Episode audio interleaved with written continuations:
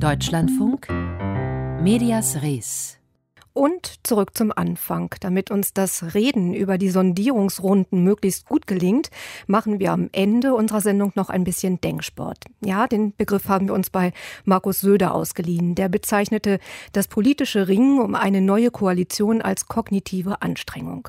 Die Steuerpolitik nimmt ja gerade eine große Hürde ein, um im Bild zu bleiben, wenn es um den Zusammenschluss verschiedener Farben geht. Während die Politik mit allen gerade spricht, müssen wir über all das berichten. Möglichst wertneutral und sprachgenau. Wie das geht, hier unsere Antwort. Medias Res.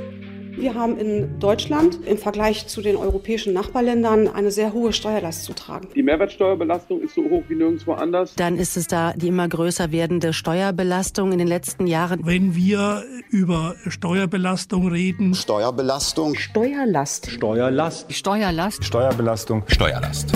Sagen und meinen. Der Sprachcheck. Klar, für viele sind Steuern nicht schön und vermutlich nur wenige zahlen sie total gerne. Dass wir Steuern deshalb als Belastung wahrnehmen, ist verständlich. Aber es ist nur eine Perspektive auf Steuern, denn sie haben ja auch viele positive Seiten, die wir uns selten klar machen. Wir bekommen für sie ein demokratisches Parlament und Wahlen, eine Justiz, um unser Recht durchzusetzen, Straßen und Gleise, auf denen wir fahren, Kindergärten und Universitäten, Krankenhäuser und Altenheime. Bei allen Schwierigkeiten, ein gerechtes Steuersystem zu schaffen und bei allen Problemen im System kann man Steuern also auch anders sehen als als Last.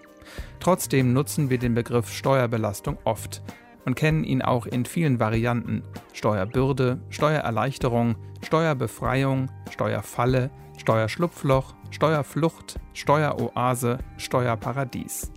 All diese Begriffe stellen Steuern als etwas Negatives dar. Eine berechtigte Perspektive, wenn man seine Worte bewusst wählt. Wer Steuern als Beitrag zur Gemeinschaft sieht, kann auch eine andere wählen, und wer neutral formulieren will, spricht zum Beispiel nicht von Steuererleichterung, sondern von Steuersenkung. Sagen und meinen. Der Sprachcheck bei Medias Res. Von Stefan Fries.